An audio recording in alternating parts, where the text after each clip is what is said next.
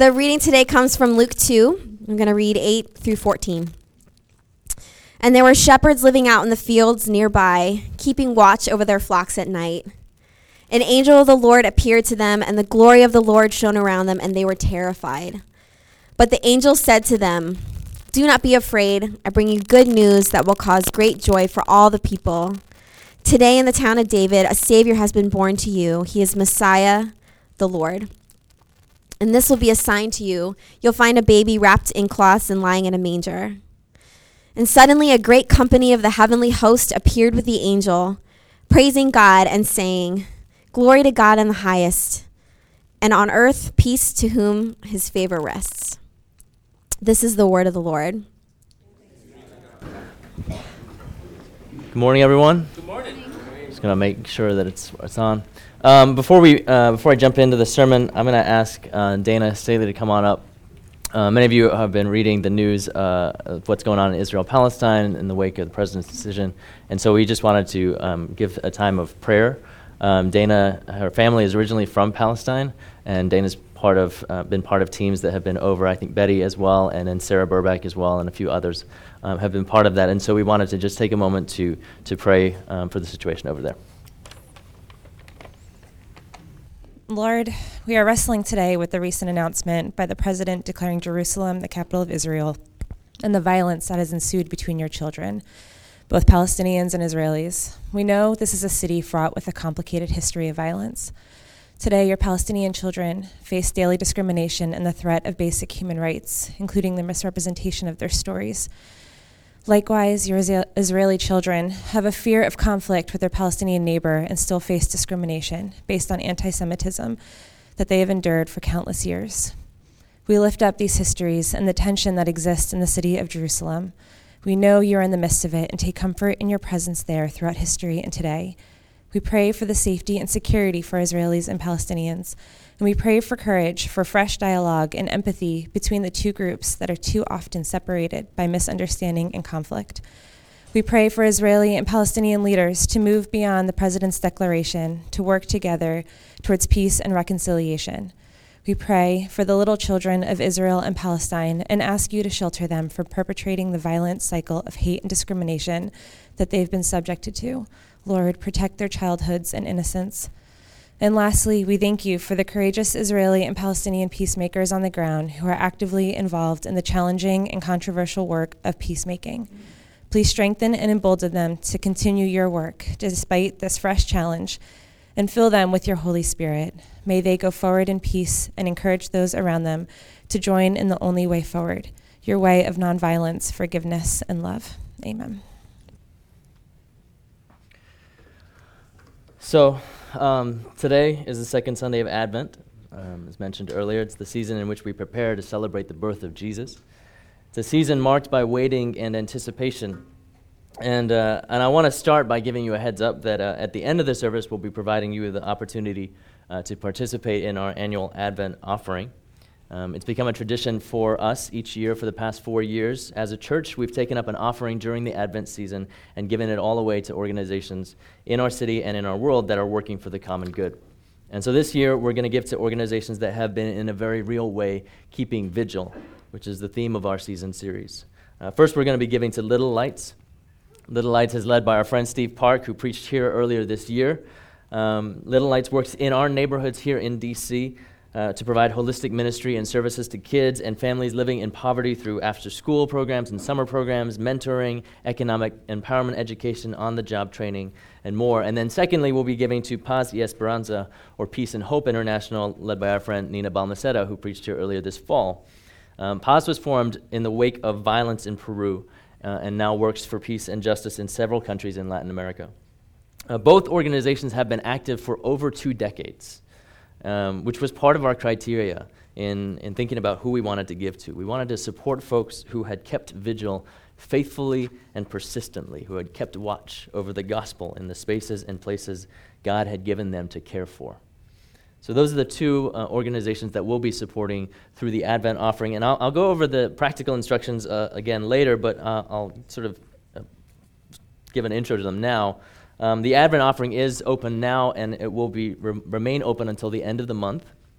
you can use one of the uh, uh, envelopes that should be on your seat or around you or under your seat or you know steal your neighbor's actually don't do that get another one um, but there, you, sh- you can use one of the Advent offering envelopes if you're ready to, to give by check your cash this morning, or you can write the amount that you're willing to pledge, and we'll follow up with you later this week and send you a link um, to give online. Um, you'll have the opportunity to, to put this, uh, this envelope in the offering baskets when they come around later in the service, uh, or you can just go to the website, christcitydc.org slash give, select Advent offering from the drop-down menu, and you can give online. Um, also, the Kids City will be participating in the Advent offering through their annual bake sale. Um, so that's going to be right outside post service um, in conjunction with the community lunch. So um, feel free to buy your desserts and support the kids and their efforts and, their, and the Advent offering as well. Um, so that's the, the Advent offering. Uh, we'd love for you to be a part of it. We'd love for this to be once more a collective reminder that we are more together than we are apart, uh, that we can do more together uh, that we can do than we can do on our own. Uh, so before I, I, jump into the sermon, let me just say a, a prayer for, for that and for, for those two organizations. Uh, God, we give you thanks for this day. We give you thanks for the uh, opportunities that you give us to support others. And we pray for Little Lights and Steve and Mary. Uh, we pray for Paz y Esperanza and Nina and her team. And we just pray, uh, God, we know that the work of keeping vigil is hard can be discouraging at times. And so we pray for encouragement. We pray that your Spirit would strengthen them, give them boldness, and remind them of the call that you have placed on their lives and the call that you have given their organizations.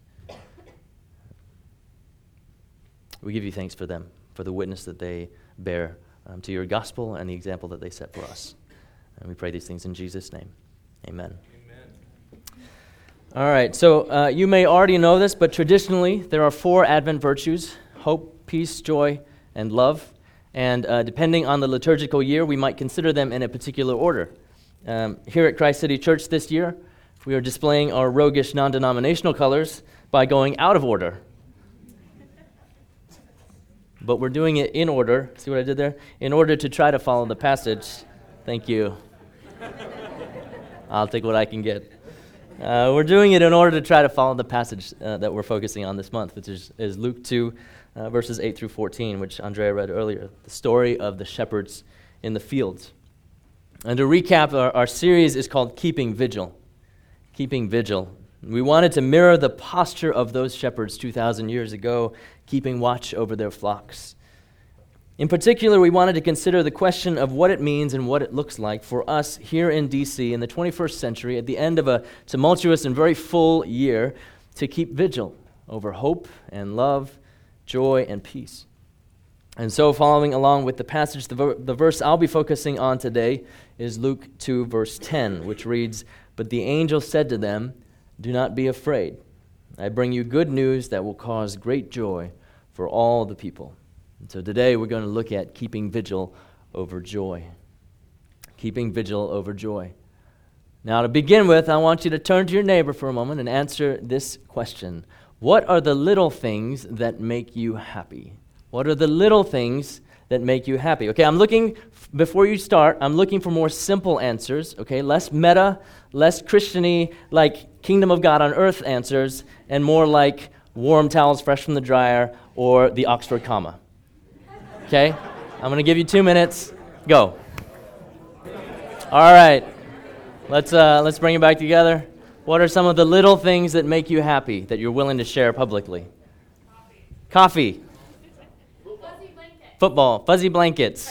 Cats. Fast Wi-Fi. Fast Wi-Fi. Cupcakes. Cupcakes. Double cupcakes. Ben and Justin Henry. Oh, can you please stand up?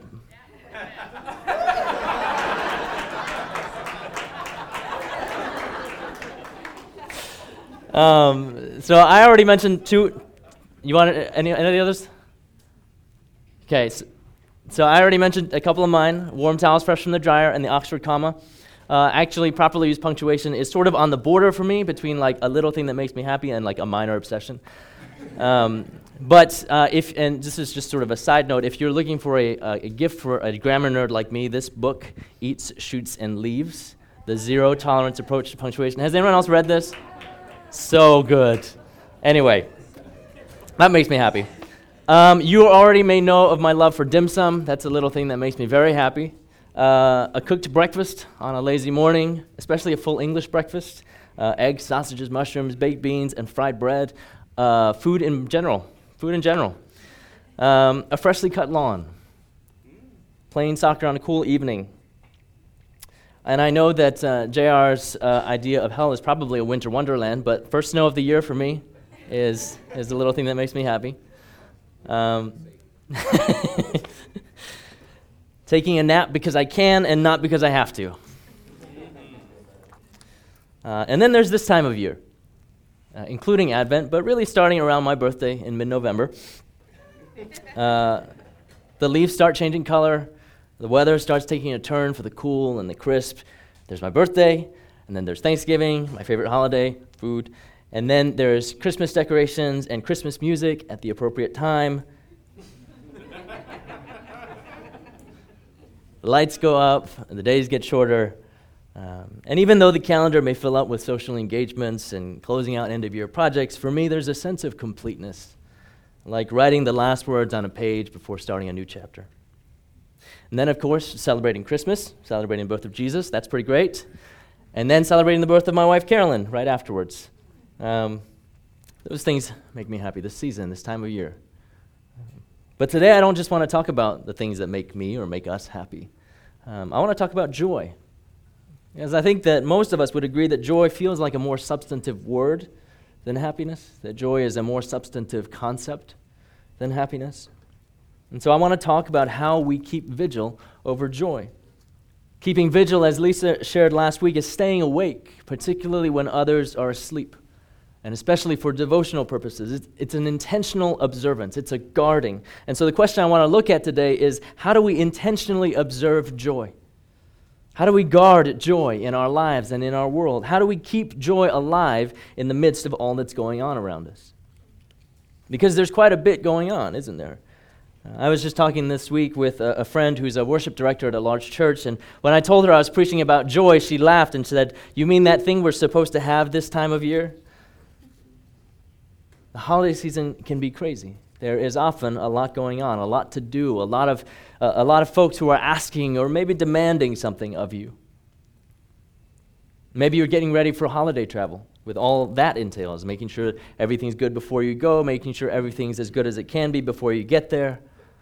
Maybe you're excited about seeing family, but also, particularly if you're an introvert, wondering where you'll find the space to breathe and hear your own thoughts.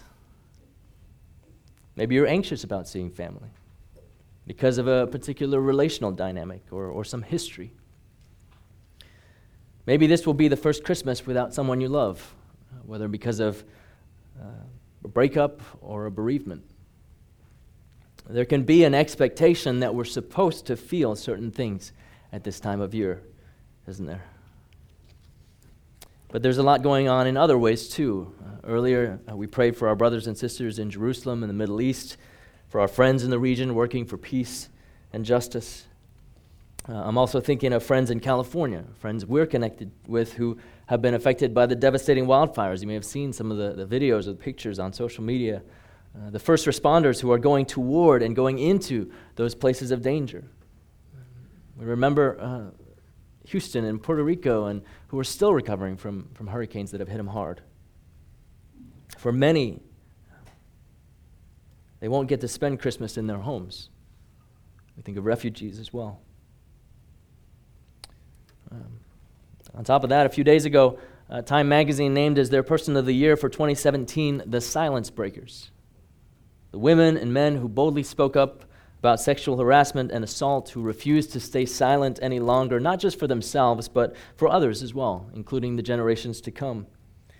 And for me, going through this year, reading and hearing the stories following uh, hashtag Me Too and then more recently hashtag Church Too, uh, my heart has been both encouraged at the strength of those choosing to tell their stories and also grieved at the reality of those stories at what actually happened, at what was shamed into the shadows, at the toxicity of power abused.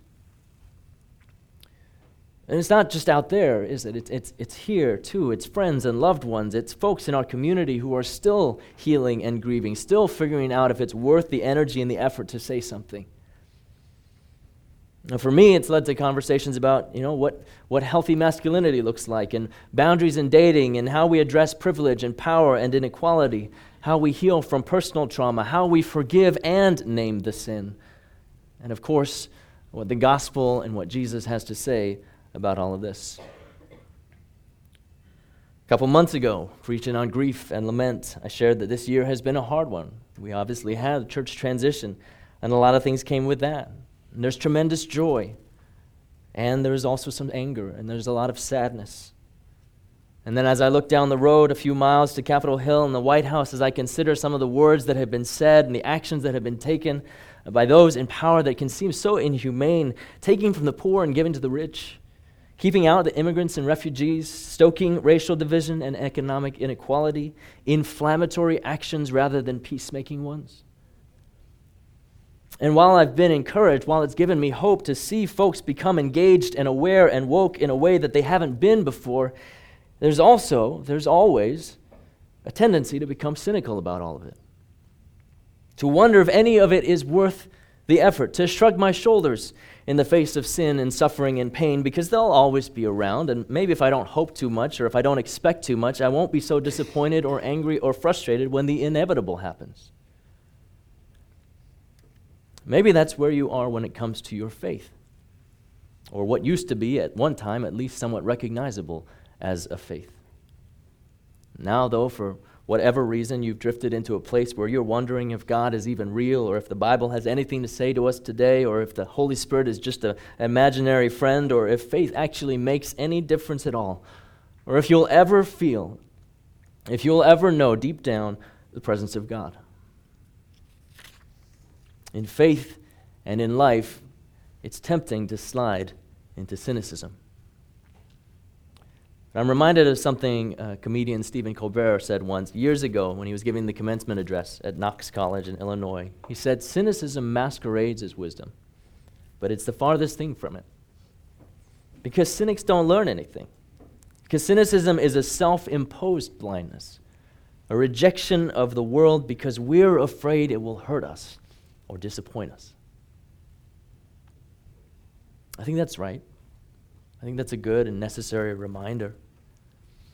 Uh, I also have Stephen Colbert to thank for this next quote. Um, in an interview again from a number of years ago, he revealed that he has this next quote on his desk, and so for the last few years, I've had this same quote on my desk. It's from the, the French priest and mystic Pierre Teilhard de Chardin, and it says, Joy is the most infallible sign of the presence of God. Joy is the most infallible sign of the presence of God. The Bible is full of joy. There are quite literally hundreds of verses that mention joy. And in Hebrew and Greek, there are lots of words for it, lots of iterations of it, which can help us, I think, better understand it. And so let me shift gears by I'm going to pull out just a few references to joy in the Bible, maybe helping us paint a picture of what joy really is. First, in the, in the Old Testament, Leviticus 9 fire came out from the presence of the Lord and consumed the burnt offering. They'd made a sacrifice to him, and the fat portions on the altar. And when the people saw it, they shouted for joy. The word is ranan. They gave a ringing cry, and they fell face down. Deuteronomy 16, for seven days, the Lord gives the instruction. For seven days, celebrate the festival of booths. He's talking about Sukkot. Celebrate the festival to the Lord your God at the place the Lord will choose. For the Lord your God will bless you in all your harvest and in all the work of your hands, and your joy, sameach, gladness, your gladness will be complete. 1 Chronicles 16 Splendor and majesty are before the Lord, strength and joy, kedva, rejoicing, are in his dwelling place. Psalm 30 For God's anger lasts only a moment, but his favor lasts a lifetime. Weeping may stay for the night, but rejoicing or joy, renah, ringing cry, it's the same root as the one we saw in Leviticus. Weeping may stay for the night, but ringing cries come in the morning. You turned my wailing into dancing. You removed my sackcloth and clothed me with joy, simcha, mirth, that my heart may sing your praises and not be silent. Lord my God, I will praise you forever. And then Psalm 51, the confession of David. Let me hear joy, sasan, exultation. Let me hear exultation and gladness. Let the bones you have crushed rejoice. See, in English, that's all just one word joy. Just doesn't quite capture it, right? And so, piecing these together, joy in the Old Testament, to cry out with gladness and mirth and exultation, hearts full. Look at all these different ways of understanding joy. In the New Testament, there's a Greek word, agaliasis. It's a piercing exclamation, like a ringing cry. And this word is used in Luke 1 when Mary, the soon to be mother of Jesus, goes to visit her cousin Elizabeth, who's pregnant with the child who will become John the Baptist. And Elizabeth says to Mary, As soon as the sound of your greeting reached my ears, the baby in my womb leapt for joy. Imagine that. Baby making a movement as if it was a ringing cry or piercing exclamation. Imagine it. What would that have felt like? But by far the most common term for joy in the New Testament is kara, an experience of gladness. Kara. Matthew 13, the kingdom of heaven, Jesus says, is like treasure hidden in a field. When a man found it, he hid it again, and then in his joy, in his gladness, he went and sold all he had and bought that field. He was so full that he, he just couldn't do anything else. Matthew 28, after the resurrection, the women hurried away from the tomb, afraid yet filled with joy, kara, gladness. It says, actually, this is great joy, and ran to tell his disciples. John 16, Jesus says to his disciples, Until now you have not asked for anything in my name. Ask and you will receive, and your joy, kara, your gladness, will be complete. Romans 14, Paul writes, For the kingdom of God it's not a matter of eating and drinking, but of righteousness, peace, and joy, gladness in the Holy Spirit. And then later to the Galatians, the fruit of the Spirit is love, joy, kara, gladness, peace, patience, kindness, generosity, faithfulness, gentleness, and self control. And then James writes, Consider it pure joy, gladness, my brothers and sisters, whenever you face trials of many kinds. Kara, an experience of gladness in spite of fear, in spite of trials.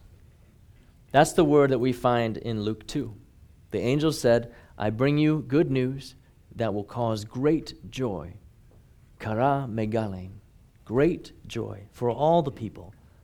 Maybe, maybe another translation might be, I bring you news so good that it will cause all the people to experience overflowing gladness.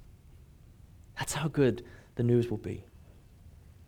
There's a phrase in Psalm 51 that I didn't read earlier, but you may have heard it before. It's when David prays, Restore to me the joy of your salvation. Restore to me the joy of your salvation. Restore to me the gladness of being rescued, of being delivered, of being saved. That prayer uh, resonates with me. Maybe it does with you too. For David, he wanted the shame of his sin replaced with the joy, the gladness of knowing that God would save him from that shame and from that sin. I can resonate with them. Quite often, I need saving from myself my selfishness, my own sin. Sometimes I need saving from the lies I'm beginning to believe whether spoken out loud about me or to me or swirling in the air we breathe, the culture we inhabit. You are what you do. You'll never be good enough. You'll never be enough. You'll never be worthy of love. You'll never be loved. It's not worth the effort. Sometimes I need saving from cynicism, sometimes from bitterness, sometimes from being overly introspective, sometimes from not being self aware enough. Sometimes it can feel like we need saving from people who seem like they're out to get us a coworker, a boss, a rival we never asked for, maybe even a family member, or, uh, or someone who's making decisions uh, that affect our lives. Sometimes it can feel like we're stuck in a job situation we can't get out of, or we're stuck in a situation where we can't get a job. Sometimes it can feel like we're spinning our wheels when it comes to growing in our faith or maturing as a person as we seem to make the same mistakes over and over. What is it for you? What is it for which you're saying to God, whether explicitly with your words or you know, in your journal or implicitly with your longings, with the aching in your bones? What is it for which you're saying to God, Restore to me the joy of your salvation? What is it for you? What is it for which you're saying to God, Restore to me the joy of your salvation? I want to know the gladness of being saved from this. I want to know the gladness of being rescued from this. Uh, I was reading through a, a, journal entry of mine from four years ago about this time, and, and I wrote Advent, Christmas, and the end of the calendar year. These are all interesting times. They're full of conflicting emotions and thoughts and feelings joy mixed with sorrow, resolution with, uh, clashing with regret, memories of happiness wrestling with those of sadness. And I wrote, It's okay to be in that place. It's okay to, to sit in that uncertainty. It's okay to realize that you cannot rescue yourself from the situation you're in. You cannot change the person who ch- refuses to change him or herself. You cannot make everything neat and tidy and organized into little boxes as much as you may try. Because it often takes being in that place for us to cry out to God for deliverance, for us to realize how much we needed Jesus to come the first time, how much we need Jesus to come again, and how much we need Jesus in the in between. See, what was the cause of the great joy, according to the angel? What was the cause of the great joy? Good news. Gospel. Well, what was the good news? Luke 2, verses 11 and 12, uh, which Matthew will talk more about next week, so I'm going to try not to steal his thunder. Uh, the angel said, To you is born this day in the city of David a Savior, a Messiah, the Lord. This will be a sign for you. You will find a child wrapped in bands of cloth and lying in a manger. The good news was that rescue had come. The good news was that the Savior, the Messiah, the chosen one, the long awaited, silence breaking, liberating, and life giving Lord had returned. And he had come to be among us in the form of a baby, wrapped in bands of cloth and lying in a manger. You know, after 2,000 years of, of Christian history, uh, it's really easy for us to just assume that, you know, the bands of cloth and the manger bed were, you know, typical signs of the Messiah. Right? That you can imagine the BuzzFeed article, two surefire ways to know who the Messiah is. but you know what they were signs of? Bands of cloth and a manger bed? Ordinary people. The people of the land. The poor there's an ancient inscription that's dated back to the time of Jesus that was found in modern day Turkey. It's written in Greek, and part of it reads The birthday of the God marked for the world the beginning of good news through his coming. The birthday of the God marked for the world the beginning of good news through his coming. But it's not referring to Jesus, it's actually referring to Caesar Augustus, the Roman emperor. It's that same word, though euangelion, good news, gospel. It's the same idea of joy to the world. It's the same concept of a divine birth. Only with Jesus, it was real. Do you see what God did? Do you see what it meant that God became a helpless human baby born in an overflow room surrounded by livestock to a poor couple, and was welcomed first by folks who occupied the wrong end of the social spectrum. This is where hope was born. This is the birthplace of joy because the birth, this is because the good news the good news is that God is with us now. Emmanuel has come.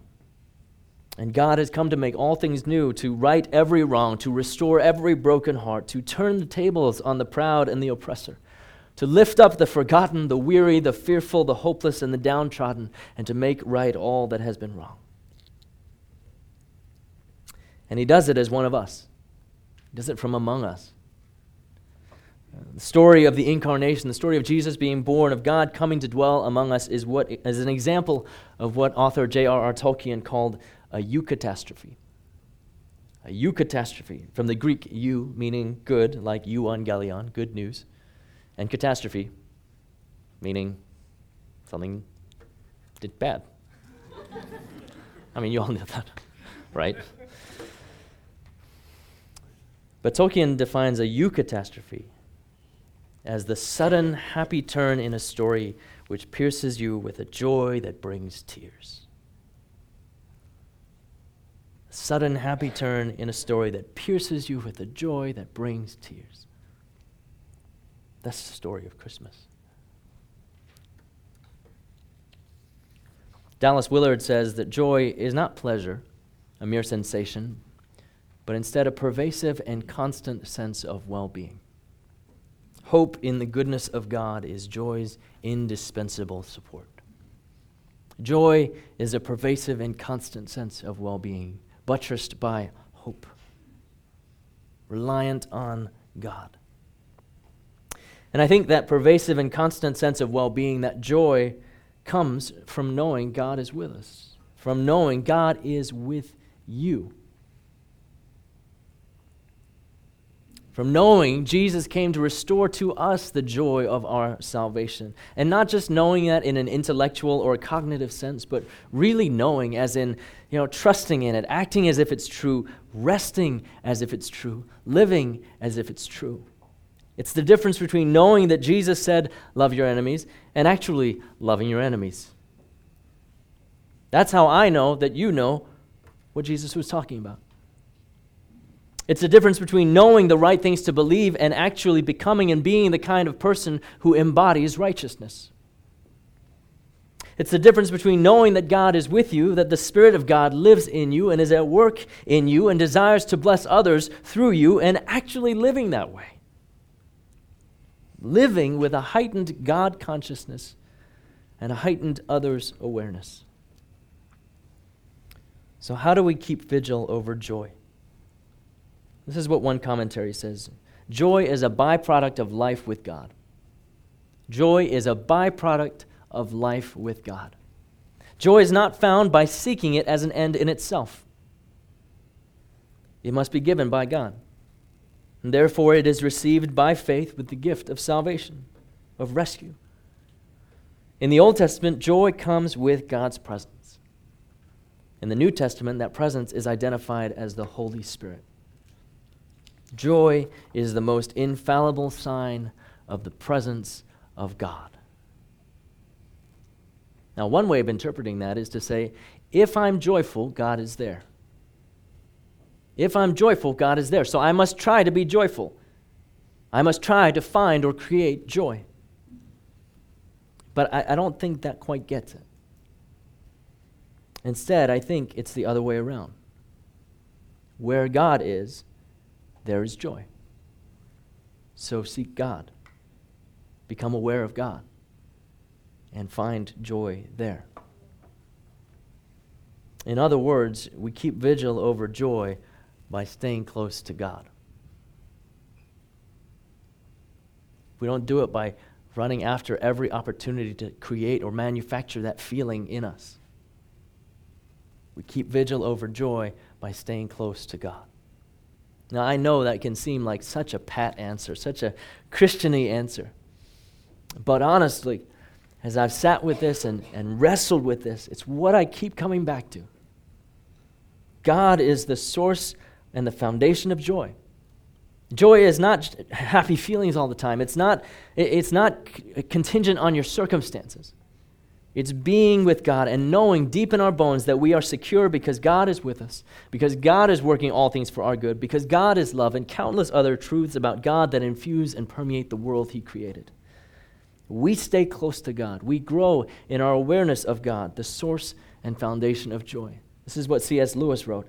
If you want joy, or peace, or power, eternal life, you must get close to or even into the thing that has them.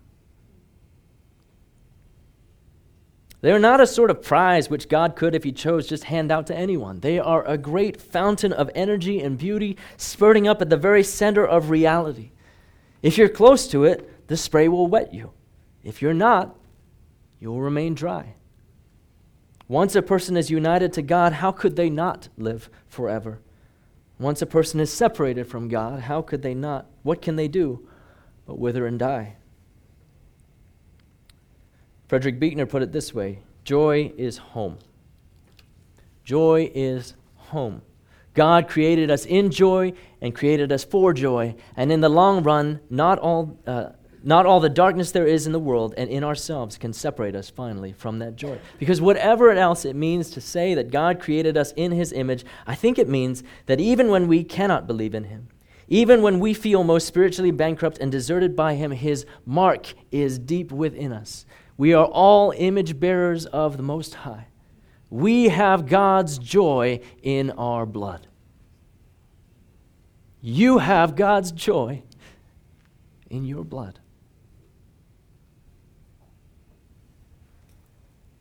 We keep vigil over joy by staying close to God, by honing our consciousness of God in us and our awareness of God in others. In the midst of conflict and chaos, in the midst of depression and doubt, in the midst of questions and quandaries, in the midst of drama and difficulty, in the midst of stupidity and selfishness, in the midst of tears and trauma, what the world needs, what we need, is not some flimsy form of joy, a rootless, shallow pursuit of the little things that make us happy, hoping that the next thing will take, the next thing will be it, the next thing will be enough. What the world needs, what we need, is the true, deep, life giving joy that is grounded and found in the presence of God. That is an outgrowth of the Spirit in us, a fruit that is evidenced by the coming to earth of God in human form. Jesus, our rescuer, born in humility, born in poverty, wrapped in bands of cloth, and laid in a manger bed. Bono, the lead singer of U2, in a letter he wrote uh, to accompany their latest album, he referred to joy as an act of defiance. Joy as an act of defiance. Or, as a friend of mine recently tweeted, joy is resistance. Joy is resistance. So practice joy this Advent, Christmas season. Practice resistance, practice defiance against the cynicism and the fear and the hopelessness we're all tempted to slide into. I want to give you two practical suggestions, two ways of maybe stepping into this. First, remember the good news. Remember the good news. Take a few minutes every day to reflect on, to listen to, to sit with God, the source of joy. Neuropsychologist Rick Hanson's research shows that um, the mind tends to be like Velcro when it comes to negative or critical thoughts, but like Teflon when it comes to positive thoughts. Meaning we're naturally inclined toward negativity. It's why criticism stings so much and tends to stick around for so much longer. So sit with the good news. It takes a little more effort, it takes a little more intentionality cultivate the spirit of sitting with God. Re- reflect on the good news. Meditate on it. Maybe, maybe, you, maybe it looks like reading the, the nativity story again. Uh, maybe you know, reading different translations or reading the different gospels or sitting with the words of the angel. Do not be afraid. Just reflecting on those words. Reflecting on the words of Mary. Sit with the awe of the shepherds. Mary Oliver has this poem, and to quote a couple lines from it, the, the poem is called Don't Hesitate. And she says, If you suddenly and unexpectedly feel joy, don't hesitate. Give in to it. Don't be afraid of its plenty. Joy is not made to be a crumb. Joy is not made to be a crumb. Remember the good news. The second practice is this be good news. This is not an either or, by the way. They work in tandem. Be good news. Be the reason for someone's joy. Be an encouraging presence for someone who's down. Be a healing presence for someone who's hurting. Be a, a presence, period, for someone who's lonely. Be a conduit of the blessing and presence of God to someone else.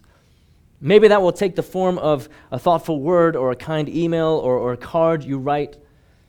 Maybe that will take the form of an act of service this holiday season, helping someone in need, opening up your home to someone who doesn't have a place to go. Maybe that will take the form of something as simple as listening to someone who shared something hard, something vulnerable, and saying, I hear you. I believe you. I'm with you. Maybe it will come in saying, The world as it is is not all there is. And I'm going to live and work and give and love in such a way as to see God's kingdom come on earth as in heaven. Maybe uh, for some that will take the form of giving to the Advent offering. As we mentioned before, we're going to be giving to Little Lights, the organization that works with disadvantaged youth here in DC that has worked persistently and faithfully for 20 years, that has kept vigil in our city, in our city, that has been a source of hope and joy and peace and love by being the presence of God in tangible ways. And we'll be giving to Paz y Esperanza, peace and hope an organization that likewise has worked persistently and faithfully for two decades to fight for social justice for the poor and outcast in Latin America, advocating for wholeness for individuals and for the systems and structures they inhabit. If you'd like to be part of our communal giving, like I said before, you can use the Advent offering if you're ready to give. Uh, you can fill out a pledge. We'll, we can send you a reminder, or you can just go online and give. And the offering is uh, it's just one small way in which we as a church, we as a body together, can be good news and support others who are being good news, who are keeping vigil. This month, my, my prayer for us, this season of Advent, my prayer for you is that you keep vigil over joy by staying close to God. I know there's a lot going on. And it's a lot easier to worry than it is to rest. Take time to remember the good news. Take time to be good news. Uh, in this season of Advent, the season of waiting and anticipation, the season of keeping vigil, of keeping watch, of keeping awake, of staying woke, I want to close with a prayer that is a blessing for waiting. It's written by Jan Richardson. So as the band comes up, I want to invite you to, to close your eyes and to receive the blessing.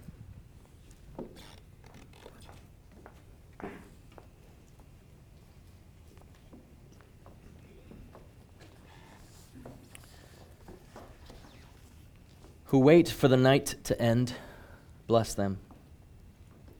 Who wait for the night to begin, bless them.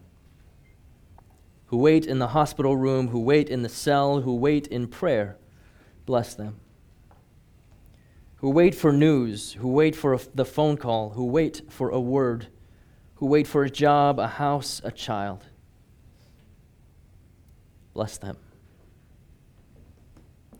who wait for the one who will come home, who wait for the one who will not come home. Bless them. Who wait with fear, who wait with joy, who wait with peace, who wait with rage, who wait for the end, who wait for the beginning, who wait alone, who wait together. Bless them. Who wait without knowing what they wait for or why. Bless them who wait when they should not wait, who wait when they should be in motion, who wait when they need to rise, who wait when they need to set out. Bless them. Who wait for the end of waiting, who wait for the fullness of time, who wait emptied and open and ready, who wait for you. Oh, bless.